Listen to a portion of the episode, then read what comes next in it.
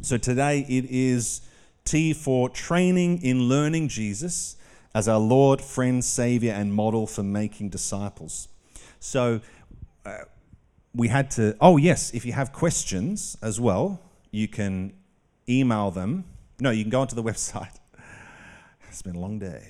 You go onto the website, paradox.church forward slash sermons. I think the link's there down a bit, Nigel. You can click it, it'll show up on the side screens, and you can ask questions, and I'll endeavor to answer them.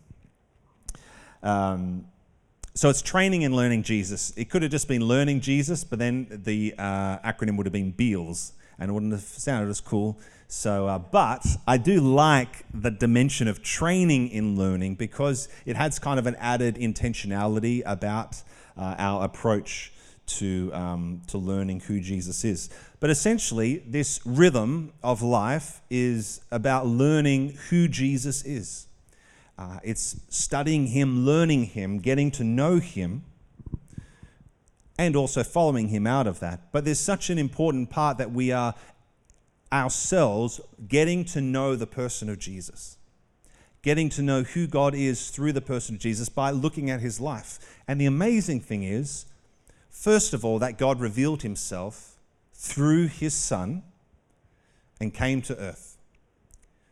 God revealed himself by becoming like us and revealing himself to the world. It's an amazing thing. And then we've got this historical record of that. So we can see what Jesus is like as we study, in particular, the Gospels. The whole of the Bible ultimately is about Jesus. But we can actually learn and get to know him. Oh, this is what he was like. So it's an amazing privilege that we have.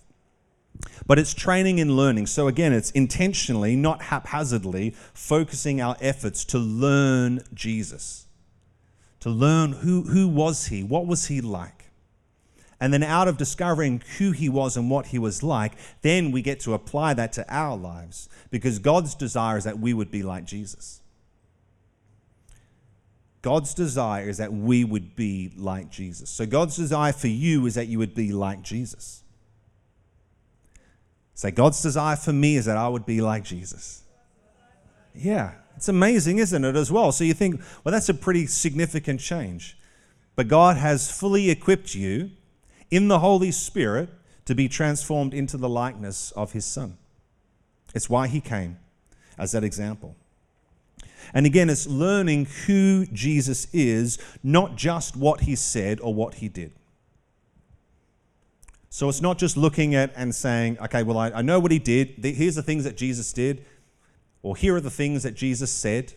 But it's actually discovering who was he, because the point of, of our lives isn't just to say the same things that Jesus said, or understand the things that Jesus did, or even do the things that Jesus did. It's actually to become like him, and out of becoming like him, then flowing out and doing what he did and saying what he said.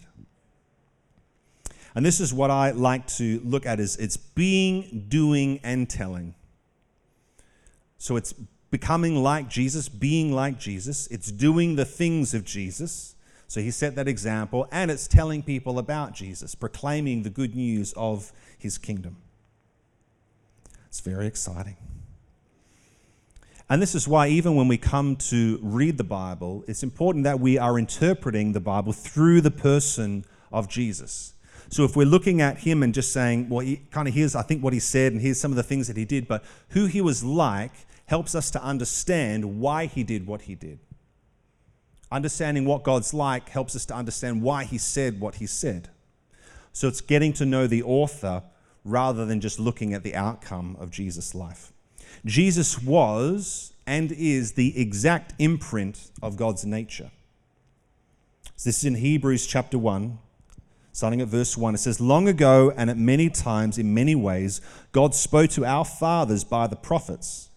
But in these last days, he has spoken to us by his Son, whom he appointed the heir of all things, through whom he also created the world. He is the radiance of the glory of God and the exact imprint of his nature, and he upholds the universe by the word of his power. So when we look at Jesus, we see the Father. When we look at Jesus, we understand who the Holy Spirit is. So we have this expression of God in a person. Is that amazing? How amazing is that? That we get to discover who God is in that way. So he's not this kind of conceptual reality, but he came as a person and demonstrated this is exactly what God's like. Jesus said, If you've seen me, you've seen the Father. It's amazing. So, to become like Jesus, we have to know who he is. We must discover who he is. And as part of the point of what the church exists for on the earth is to display the reality of God. I'm just going to grab my book, which I forgot to bring with me.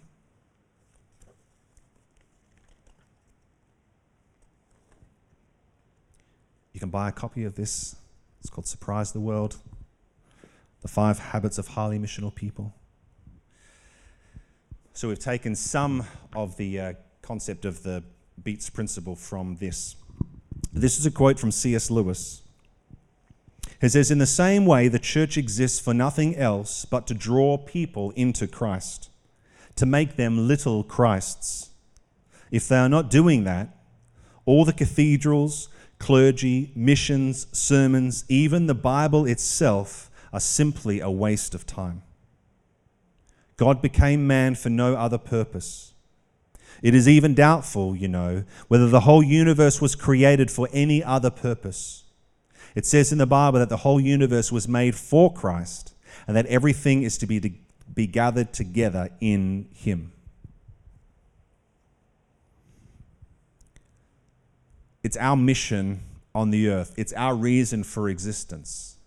Before we knew Jesus, we might have had a whole lot of other reasons for existence. But when we meet Him, see Him, give our lives to Him, all of a sudden the whole point of our lives becomes about beholding Him, becoming like Him, and then displaying and declaring Him to the world. And this is the reality that we become what we behold. What is most before us is the thing that we become like. I think it's a quote from Bill Johnson, but he says, You become what you behold. So there has to be something of when we're learning Him that we're looking at Him and we're, we're beholding Him. We're saying, What were you like, Jesus? I want to discover you. I want to learn you. I want to know you. Because part of that is just to know you. To know God is amazing. The Bible says that eternal life is knowing God. It's not life forever in heaven with roller coasters and fairy floss and all those wonderful things that may have been, you know, shared with you in Sunday school or other places, but eternal life is knowing him. It's connecting with him. It's, it's understanding who he really was.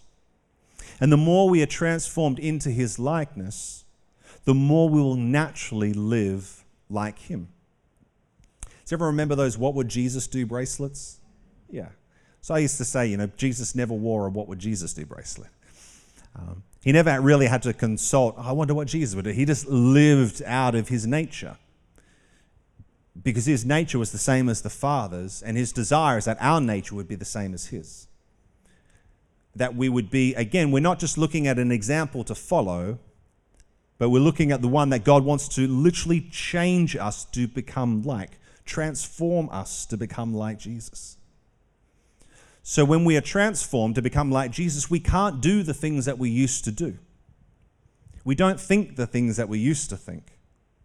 We don't live in the ways that we used to live because we are, we are a completely different person.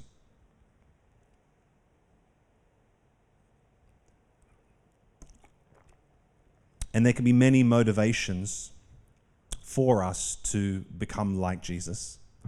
But I think the most important one, the best motivation for becoming like Jesus, is to love, honor, and delight in Him. To love, honor, and delight in Jesus is the best motivation for becoming like Him. Not because we read the Bible and says, well, like, you should do this, okay, so I better. But it's that when we behold Him, that we would see Him and see how wonderful He is. And as we delight in Him, because we love him, because we honor him, that we'd want to become like him.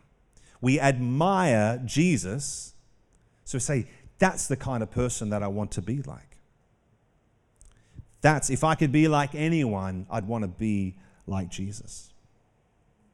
So the more we learn him and the more we delight in him, the more we'll want to become like him. We desire, what we admire. We desire what we admire. If you admire maybe a particular car, you desire that thing, you want to possess it in, in some way.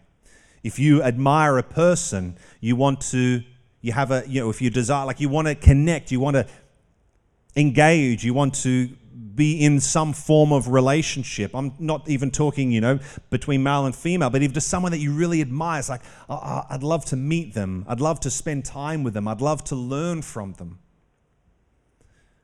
And maybe for some of us, Jesus isn't that person. Maybe the Jesus that we learnt, maybe as a child or even as an adult, is like, oh, he's, he's, he's good, he's cool. But we haven't seen him in a way that we're like, I just admire him, and I just want to be like him. The Bible says that Jesus is the desire of the nations. And so I think there's something that if we don't have a desire in our heart to be like him, to spend time with him, there's clearly something missing in our ability to see him as he is. Because if we see him as he is, then we would naturally be drawn to him, as people were in the Bible. People would, draw, would crowd around him. And again, it wasn't all the time when he was doing miracles and stuff, but they just wanted to be with him, they wanted to be around him. But there's something of them when we set apart time to pursue just learning what he is like that we'll discover that he is so amazing, so wonderful, so desirable, and it will draw us into pursuing becoming more like him. And the reality is, the tension point is oftentimes to become like Jesus means in many ways to become less like us. So, where we align with Him, we remain the same, but where we differ, we need to change.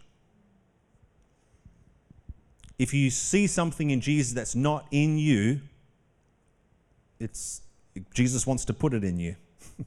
if you see something in yourself that's not in Jesus, then it's Jesus wants you to let it go and get rid of it. But that's the life of a disciple, is to look at the one that they're following and saying, that's exactly who I want to be like. And I'm going to spend my life pursuing becoming like him. Another important part of the transformation process is that we pursue transformation because Jesus is Lord, not because he is Savior.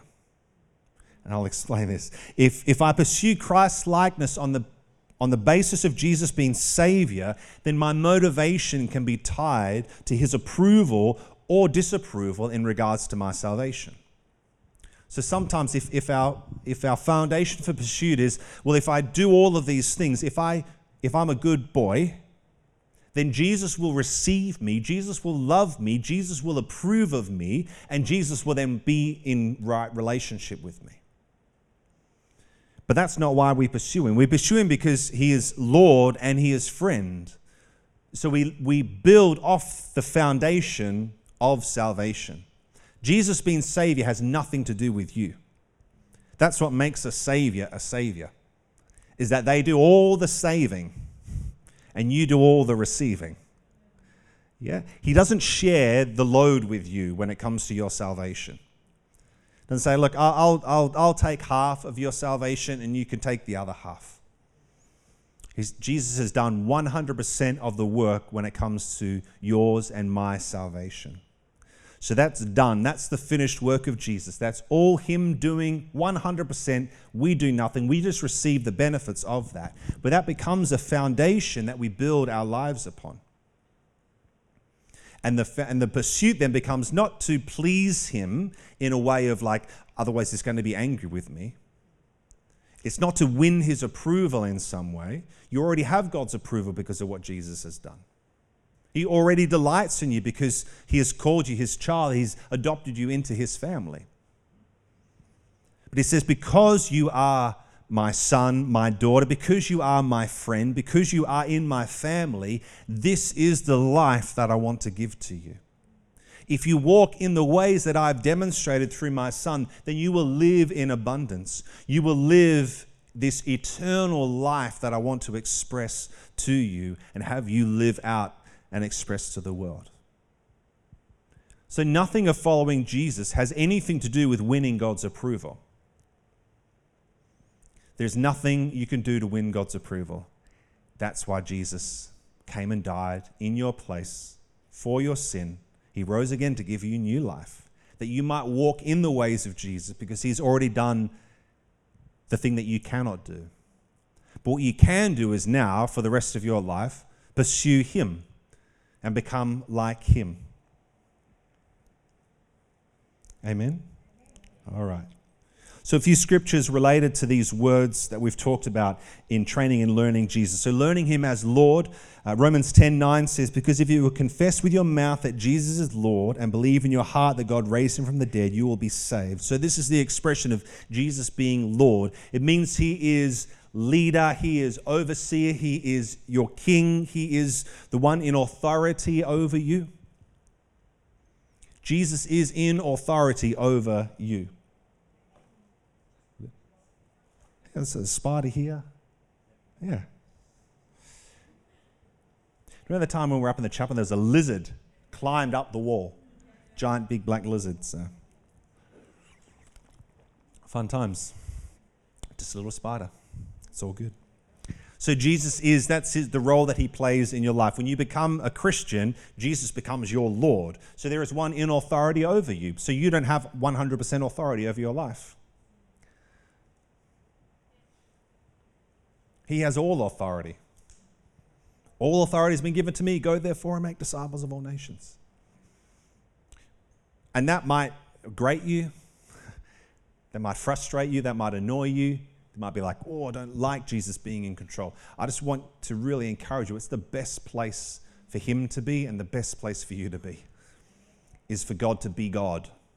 And if you've ever tried being God, but I guarantee you, you're not going to do a very good job.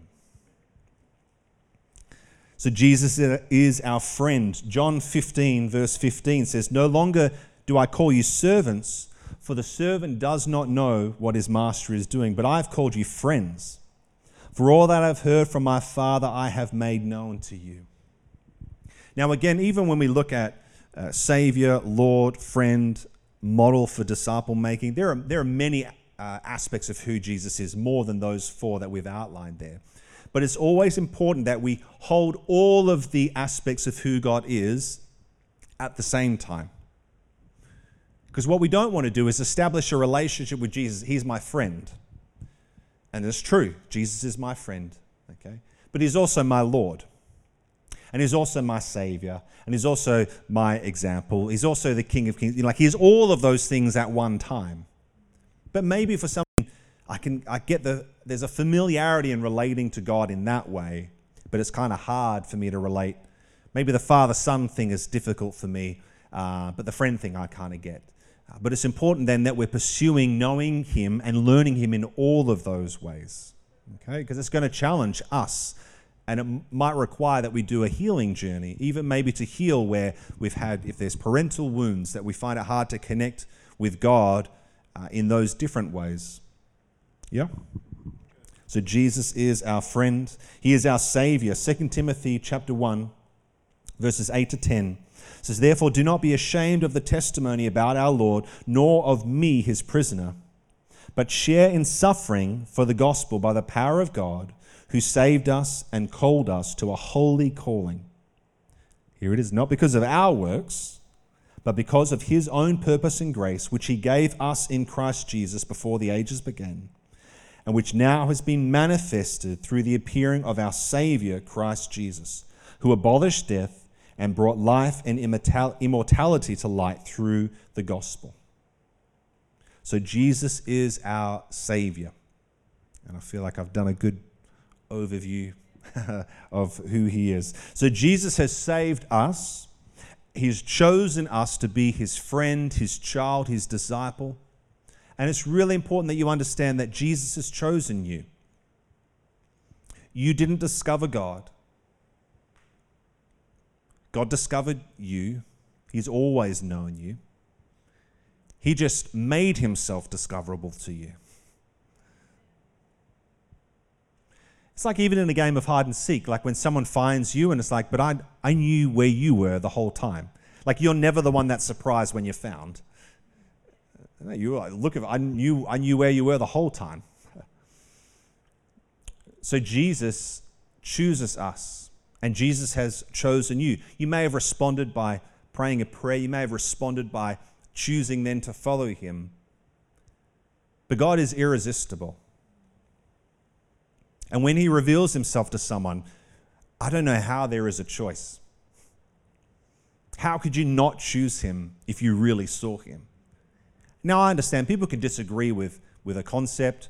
I could explain, well, this is the historical artifacts and what history says and all of this sort of stuff. Here's what makes sense in nature, or here's what the Bible says. I can understand that someone could refute those aspects. But when you encounter God, the real, the living God, I don't know how anyone could deny his reality. Jesus has chosen you. And finally, Jesus is our model for making disciples. So we look at the life of Jesus and we say, what he did in making disciples. So we can look at the disciples' life. Uh, what did they do in how to follow Jesus? That's important that we learn him. But we also then look at what was the model for how Jesus made disciples of others. And we model our lives after that. He spent a lot of time hanging out with people, spent a lot of time hanging out with people who didn't who weren't in the kingdom, um, who weren't religious. He spent a lot of time eating meals and just blessing people, being around people. He performed miracles. The, the same spirit Romans, the book of Romans says, the same spirit who raised, raised Christ from the dead dwells in you, and the promise is that he'll give life to your mortal bodies. But it's the same Holy Spirit that was upon Jesus comes upon us. So the same miracle working power that was at work in Christ is and can be at work in you. As I've said in the past, oftentimes the, the number of people who get healed through you praying for them is related to how many people you pray for. So if you want to never see someone healed, the number one way, never pray for anybody. If you want to see someone healed, start praying and declaring healing over people. And even people that are kind of well known for having, you know, kind of ministries where there's lots of healings and all that and miracles, you, re- you hear their stories and they're like, I prayed for 100 people before I saw the first miracle. I prayed for a thousand people. I spent this many years pursuing that before I saw even one miracle of Jesus. I've seen miracles happen right before my very eyes, but I also know there's a good chance that they wouldn't have happened if I hadn't participated with God in being obedient to what the Holy Spirit was doing and putting myself in that place, in that position of vulnerability. And I've prayed for people and I haven't seen healing. I haven't seen breakthrough. I haven't seen change. My responsibility is not that the healing would happen. My responsibility is to be obedient to what God is saying. That's my part. I've done that. I, I did my responsibility. The rest is up to God. I love it as well. Even if you see someone and you're like, I just want to pray for them. They might not be a Christian, they might be a complete stranger. I always approach those situations with, I want to love to love that person would be to pray that they would have physical healing, they'd have breakthrough. So again, I go and I pray. It doesn't have the outcome that I would like, but the intention to love, the act of obedience to love, is fully accomplished in my praying, in my seeking, in my desiring for that person, and in my walking that out. So, the life of Jesus, sorry, the life that Jesus lived was an example for us to follow we are invited to be participators, not spectators. So we all want to see Jesus do amazing things. And he wants to see amazing things done. And the way that God has established the kingdom to work is that he works through you and I. It's all Jesus. It's all his power, it's all his authority. And yet, for some crazy reason that I don't understand, probably not the way that I would do it. I tend to be one of those people, it's like, you know, I'll just do it myself. I can just imagine God. If I was God, that's what I would do. I'd say, you know what? These people just, they, they're, just, they're just missing it. They're not praying for people. There's all these opportunities. They're not telling people about it. I'll just do it myself. But God doesn't do that. He says, no, I, I choose, my plan A is my church. There is no plan B. So if we want to see miracles break out, guess who God is waiting to start performing miracles? You and I. And again, guess how many miracles we're going to see if we don't start praying? Zero. Unless there's spontaneous ones that happen. That happens as well. We've been in worship times where people have got healed and no one prayed. So it does happen. But how many more would happen if we participated with what the Holy Spirit is doing and started praying and ministering and declaring that over people? You're all so excited. Just.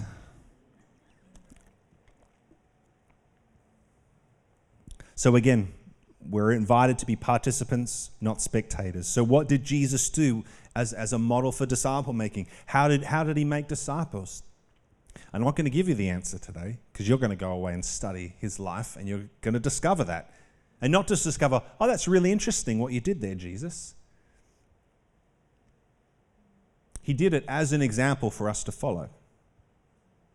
The whole frame, we use language disciple and Jesus rabbi, all this sort of stuff. It's intentional that Jesus came at that time in a culture where that whole discipling framework existed and he lived as a rabbi. He could have just come as savior. He could have just rocked up one day, said, I am God, and they would have said, Be crucified. They would have killed him. It would have been done. Could have been done in an instant. He didn't have to come and be born as a, as a, as a baby. He could have just rocked up one day, said, I'm God, um, and they probably would have crucified him, and, uh, and that could have been done. Still would have accomplished cross, done all that sort of stuff. But he spent 33 odd years, in particular those last three, demonstrating this is what it looks like to be a Christian. This is what it looks like to be a disciple. You do these sorts of things, you live this sort of life. So that's the invitation that God has for you and I is to live the life that Jesus lived. So imagine if Jesus was in my body, in my family, in my network, in my job, in my suburb, living in my house, what would my life look like?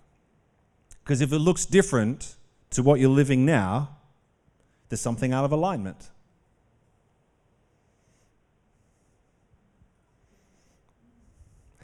Say, someone say amen. Okay, all right. All right, so what are some practical ways of training in learning Jesus? Now, again, there has to be a practical outworking of this. In the same way, if you want to get fit, you can choose a gym, you can study all of the exercises that you would do. You can get to know your personal trainer. You can read their biography, do all of those things. You can, I know I would go to the gym at that time and I'd do those exercises and I'd work on those muscles until you actually show up and do the stuff. You will not become any more fit than what you are today. Yeah? And we all know what that feels like. Yeah, it's like, yeah.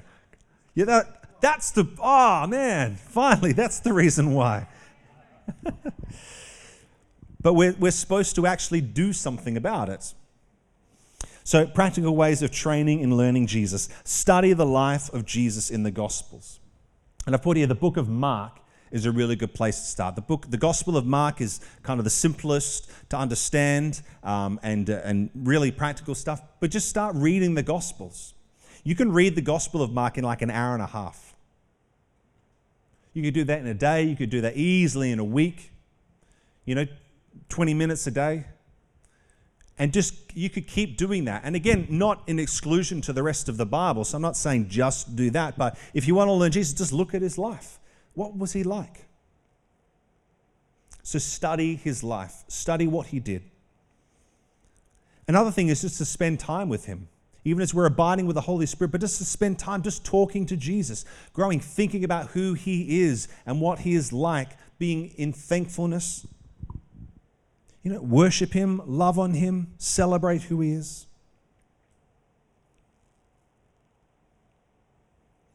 Another really important step is to obey what he says and do what he did. The best learning happens in application. Again, this is the Great Commission. Teach them to obey everything I've commanded. Not teach them my commands, teach them to obey the commands. You want to know that something's true, apply it to your life, and you'll discover whether or not it's true. That's sometimes the scariest part. But the reality is for the westernized church that we're in, as this uh, guy Neil Cole, he, he says, the church is educated beyond, way beyond its obedience. So we know we could know the Bible back to front as the people in Jesus' time did. They knew the Old Testament, okay? They knew all the scriptures, but they didn't know how to live it right. We are so you can access hundreds of thousands, if not millions of sermons online. You can tune and watch other churches. You can do all of that sort of stuff. But if you're not taking those truths and applying them to your lives, you're no better off. You're actually wasting your time and you're becoming more foolish. That's what Jesus said. If you hear my words and you build your life on them, you're a wise builder. If you hear my words and you don't build your life, if you don't do something different, you're a foolish builder. It's really simple. We have to start applying these things. But just look at as you're studying Jesus and you're going, oh, what did he do there? Well, if he did it, that's what God wants me to do. Is there a command that he has said in this section? Is he commanding his disciples to do something? Well, then he's commanding me to do that. So I'm going to go and do that. I'm going to go try that out. He says, Go and heal the sick, raise the dead, cleanse the lepers, cast out demons.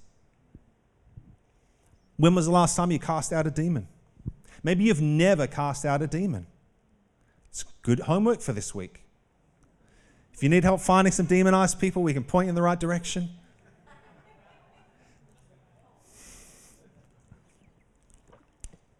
Yeah, I should probably let them know first. Um, if you want to say, you just might say, I've never seen, I've never seen a sick person healed. Go to the local hospital. Go to the ED waiting room. Say, hey, I'm just here, just practicing healing the sick. Would you like me to pray for you? Right, give it a try. see someone walking on crutches at the shops to say, hey, I'm just practicing healing the sick. Could I, could I pray for you quickly?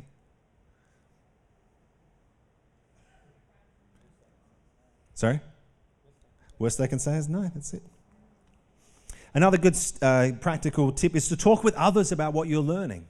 Share with, with other people. Share with the people that you're journeying with. Share with your life and say, hey, I discovered this awesome thing about Jesus, or I'm just really admiring this aspect of God's nature that I've discovered in the Bible this week.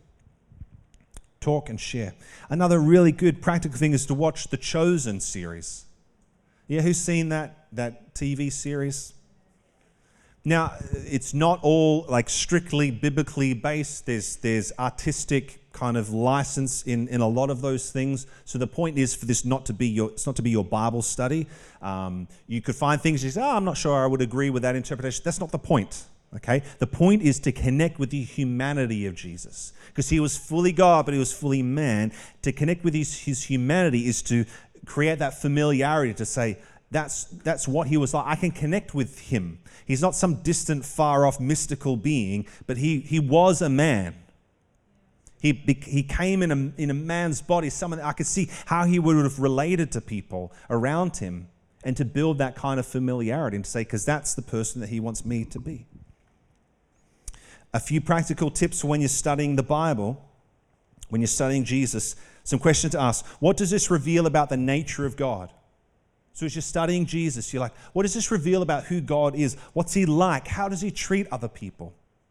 How does he interact with the world? What does he value most? Start to ask those questions rather than just looking, oh, I guess that's what he did. Say, oh, what was he like? What's, what's been revealed in who he is in this passage of Scripture? Another question to ask is, is that what I am like? Or do I need Holy Spirit's help to change? So if we look at the life of Jesus, man, he was so generous with his disciples.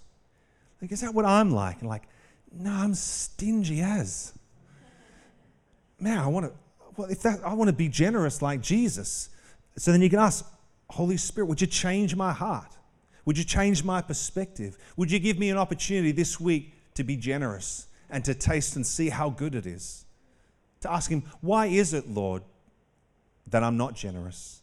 And you might realize, oh, there's a fear that maybe God won't provide for you. There's a fear that there won't be enough for you. There could be a whole lot of stuff. And then that's where God starts to reveal wow, there's, there's a belief in my heart that's out of alignment with truth. But again, if we're not being confronted with what we're like versus what Jesus is like, then oftentimes we can just journey through life missing all of those growth and transformation opportunities. Another question to ask is there an example for me to obey? Is there something that Jesus is commanding, saying, do these things? Well, I need to go and do that. There's a command for me to obey. And then the plan is, how and when am I going to obey what I've discovered this week? That's the accountability part. So, again, not knowing, oh, wow, that's a really good command, Jesus, that you have for your disciples. I'm very clear on what you want me to do. The question was, well, when am I going to do that? What's that actually going to look like? I'm going to make a plan to go and obey Jesus.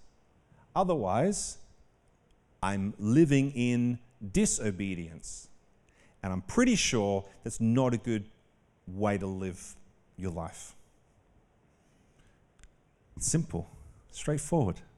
Sometimes when you lay it out in a simple form, you go, oh, can't you make it like really complex, Brad?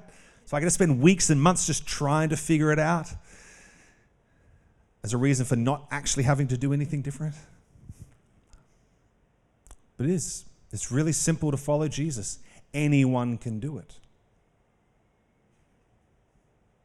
But we have to actually go and do it, yeah? And then we get to invite other people into it. This is what, to, to make disciples of others, we're just inviting them to get to know Jesus, inviting them to follow in the ways of Jesus. That's the invitation that we have. But again, how could we invite people to follow him if we're not following him? What integrity is there in the message that we're proclaiming if we ourselves don't see the value in it that we would choose to live that way ourselves? All right, we'll post those practical things during the week. Were there any questions, Jess? Jess, One question. Yes.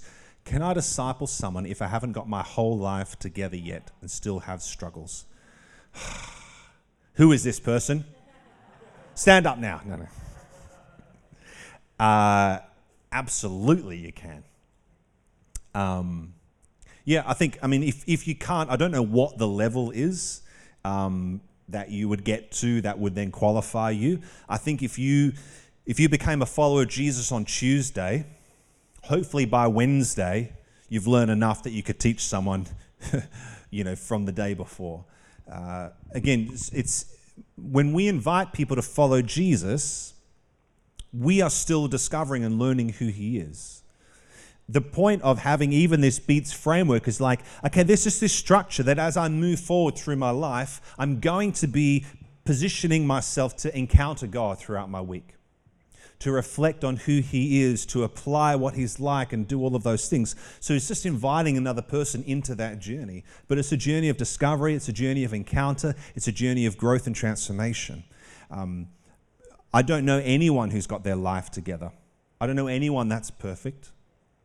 Um, I've said to, to a few people uh, that I think the glory of God is revealed in Christ's perfection. The glory of God is revealed in our redemption.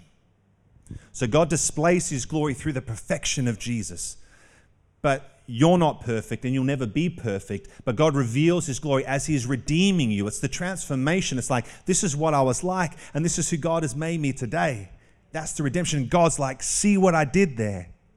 Do you see what I did when I took that person's life? And at one time they were like this, and now they've become like this. And then the next season they're going to become like this and go from glory to glory.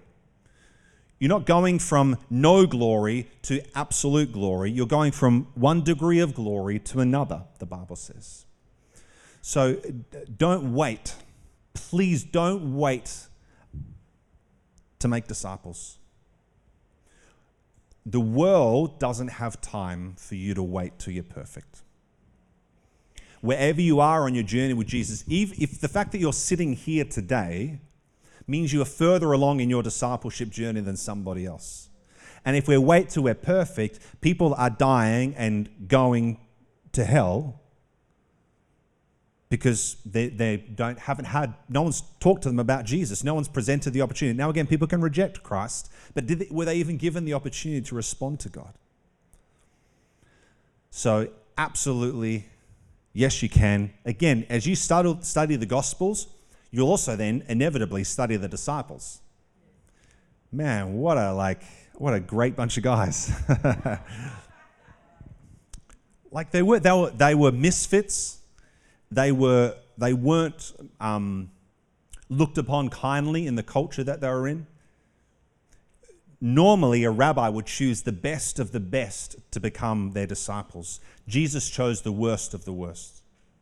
Jesus chose those who had missed out on ever becoming disciples. That was part of the culture. You kind of you, you got to a certain age, and then if you were going to become a disciple of a rabbi, already, maybe when you were 12, you would have known, okay, I'm on that pathway. So these guys, the fact that they were tax collectors and fishermen and doing other things meant that was never a, the plan for them. Okay, which was why it was so crazy that people would look at the disciples of Jesus and say, "These guys, like these are the people that you chose, Jesus." And yet, this group of people, these outcasts of society that Jesus chose, carried on this revolution that he began that's continued to today where billions of people will proclaim Christ as Lord. We rely on the power of the Holy Spirit, the miracle working power of God, the transformative power of God to change us. But again, as you study the scriptures, you'll realize, oh man, these weren't, these weren't top notch kind of guys. Now, again, what we don't want is, is to ignore the brokenness in our lives and say, oh, it doesn't really matter. I'm just going to go out and make disciples. No, no. You want to have integrity in that process and in that journey. God desires your healing and your transformation, but it's not an either or, it's a both and. So as I'm pursuing Jesus, I'm going to invite others into that journey with me. And we're going to, over the next kind of few weeks, we're going to give you just practical ways to disciple people. We're going to give you tips because I, I know maybe for some of you, you go to disciple people, I wouldn't even know where to start. Well, we're going to give you where to start. We're going to help you in that. For me, um, one of the uh, distinctions that I feel like is a kingdom distinction, but it might be a distinction of, of our church community, is that we're not going to take away the responsibility of disciple making from you. So, therefore, if you, if we all aren't making disciples, if we all aren't proclaiming the goodness of God and the kingdom of God and doing all that sort of stuff, then the kingdom isn't going to spread. If you're waiting for me to make disciples of your friends, it isn't going to happen. If you're waiting on me to bring the kingdom of God into your workplace or your school or your neighborhood, it isn't going to happen. And we're not encouraging you to invite everybody here. I'll drag my neighbors along because they might not come. It's, that's not the point. The point is that you would come here, and as we gather, we would be equipped and trained and empowered and then sent out into all of those places. So if you don't know how to make a disciple, we're going to help you to learn. But that's my heart, and I believe that's the way that Jesus set it up. Is that again, he took these people that they weren't amazing, wonderful people. I think you're all amazing, wonderful people. So we're already starting like at a, at a better place maybe than what Jesus said. Um, but really, if we're all not out in those different spheres and those different places, making disciples, bringing the kingdom of God, loving people, and loving God in the midst of other people, then we're never going to see the kingdom expand. We're never going to see disciples made. We're never going to see more people getting baptized in the swimming pool here or anywhere else, in your bathtub at home, wherever you want to do it, do it. Um, so that's our, that's the heart, and I believe that's the heart of God, is that everyone would be empowered to do that. But again, I fully understand if you're like, I just that freaks me out the thought of it. I don't know how to do that. It's all good. We'll help you. But be honest about that. Don't just avoid the topic altogether. Awesome. All right, great question. Was there another one? Oh, yes. So, our activation challenge for this week is to set apart time this week to train in learning Jesus as your Lord, friend, Savior, and model for making disciples. So, even this week, so just set apart some time. You could have a daily time, could be one day, you just set apart a bigger chunk of time. So, I'm just going to sit, just going to study the scriptures, I'm just going to learn what was he like. And again, you could look out for those particular Lord, friend, Savior, and model for making disciples. You might even look at the scriptures that I have shared today and say, I'm just going to study more and look around that passage and see how Jesus interacted with people. And then out of that, I'm going to apply some of those things to my life. Amen? All right, let's pray. We stand. Mm. Thank you, Lord.